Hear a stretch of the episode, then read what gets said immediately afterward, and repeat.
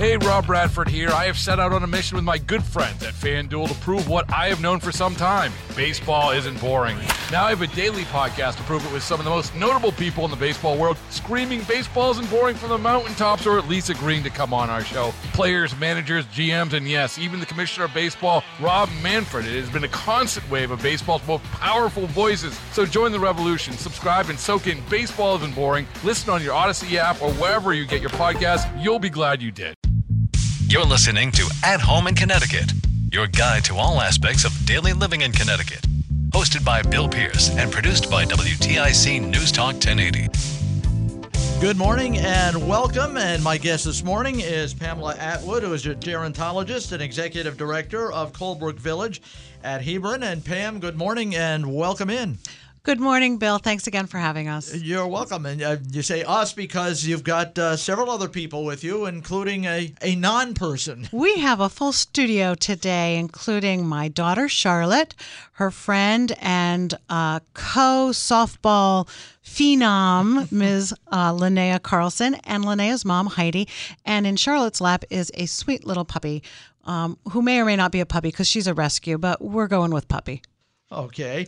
Uh, uh, Pam, uh, you've uh, brought a number of guests. Can you Yeah. tell uh, tell us what this is all about this morning? Sure. So we're talking today about youth volunteer programs, and uh, Charlotte and Lene are both going to be volunteers at Colebrook Village. And having worked at Hebrew Senior Care for a number of years, they also had a very robust youth volunteer program. And so I really wanted to talk today a little bit about those programs and why they're beneficial. So Heidi, first of all, I want to start with you as a parent. Uh, what is it that made you want your kids to volunteer with seniors, and what do you hope that they'll gain?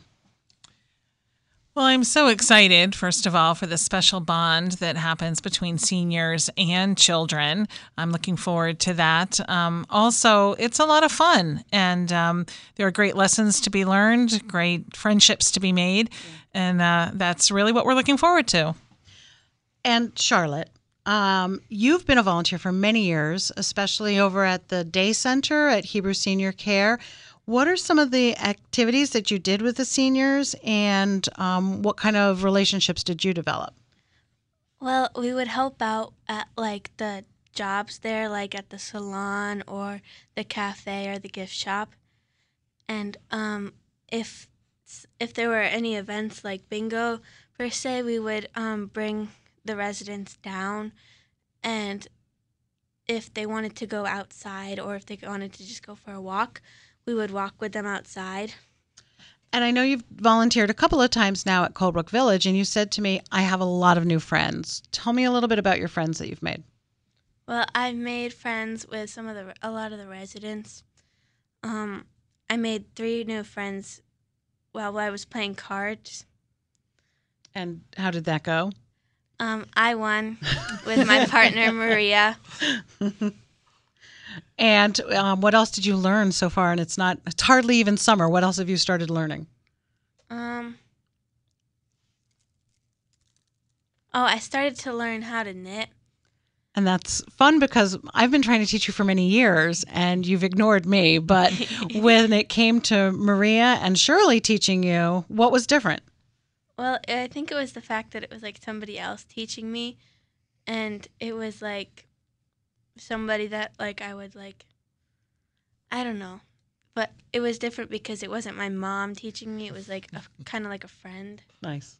Linnea, when, uh, uh, because you're coming in as a new volunteer, what are some of the things that you're worried about or do you have any concerns about working with seniors? I don't have any concerns. Um, I have like, well, not a concern, but it's like you don't know how like their hearing is or Right. how active the person wants to be, um, or how open they are to sharing what Right. they've learned. Um, so that's the only really concern I have. Um, but other than that, I don't have any concerns. Great, great. Pam, as, as a senior living professional, what are some of the things that organizations need to consider in order to have youth volunteers? That is such a great program if we can develop it with some real specific intentions. First of all, we need to focus on safety. Uh, how to lock a wheelchair and how to hold a door for someone with a walker and make sure their elbows don't get bumped. Their skin is so paper thin. Uh, some of them, adjusting the pace to move more slowly, whereas a lot of our teenagers and, and younger children are move, move, move on the go. And some of our seniors just need to slow it down a little. Ensuring that everyone hydrates this summer, and that includes our pets as well as our kids and our seniors and, and also adults too. Uh, but also information on how to communicate with seniors, just like Linnea was saying, speaking up, making sure that you can be heard, enunciating, and expecting some forgetfulness and repetition, that that's okay, but topics to talk about that are fun for both the kids and the adults but most importantly, what to do if there's an emergency. One of the things that's very different for senior living environments is that we don't evacuate during a fire drill. And I know that when you guys are in school, if there's a fire drill, you march out, right? You get lined up and you walk out. So we don't do that in senior living. Those kinds of things we really need to to talk about with the kids, give them some orientation and some structure. And I think that that goes a long way. Um, in in helping to promote that kind of a, a successful program. Heidi, I wanted to ask you also as a family of seniors, so representing kind of that family perspective, you're as a daughter, as a daughter in law, what would it mean for you to see teens helping out in an assisted living or nursing home? Oh, I think any interaction that, um, and speaking personally, my in laws and my parents have with the younger generation is enriching for them. Um, and it keeps them active and young and interested and gives them topics to talk about. And it's warm and um, very nurturing for them. And I've seen that happen on a firsthand basis. Our, our my in-laws don't live close to us, but they've got best friends who are uh, very young children that live next door to them in their um, facility, and that brings them a lot of joy when their grandchildren are far away. So it's a great, great relationship. Um, I'm not sure how much more time we have, Bill, but um, I do want to ask Linnea and Charlotte real quickly because you both play softball. If we were to have a staff versus volunteers softball game, who do you think would win? Volunteers all the way. I don't I don't know. Maybe you can't even hear them. I don't even know. You know, we could say, "Yo, go staff." We could get t-shirts made. I mean, the staff, you know, they might have experience, but we we know how to play the game. We know how to do small ball. Small ball. Mm. I saw a great T-shirt the other day, and I think I got it for Charlotte uh, for Christmas. If fast pitch were easy, they'd call it baseball. so, thank you guys for coming in today. All right, and small ball, I think, is something that's disappeared in Major League Baseball, so I'm glad it's alive and well somewhere else. and, and, I mentioned at the at the top of the show our non-human guest who hasn't said a word the, the entire show, Pam. Thank goodness. Chloe is a rescue dog from Kentucky Lab Rescue, and she made her way up to Connecticut earlier um, this month and is doing great. Well, that's good to hear, and um, knows how to keep quiet in a radio studio unless we ask her a question. That's right. okay. All right. Thank you all for being here this morning.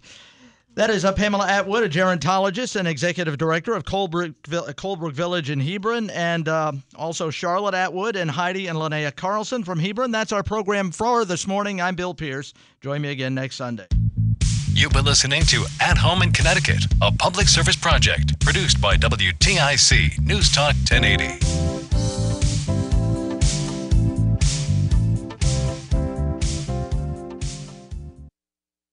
Hey, Rob Bradford here. I have set out on a mission with my good friends at FanDuel to prove what I have known for some time baseball isn't boring. Now I have a daily podcast to prove it with some of the most notable people in the baseball world screaming baseball isn't boring from the mountaintops or at least agreeing to come on our show. Players, managers, GMs, and yes, even the commissioner of baseball, Rob Manfred. It has been a constant wave of baseball's most powerful voices. So join the revolution. Subscribe and soak in Baseball Isn't Boring. Listen on your Odyssey app or wherever you get your podcast. You'll be glad you did.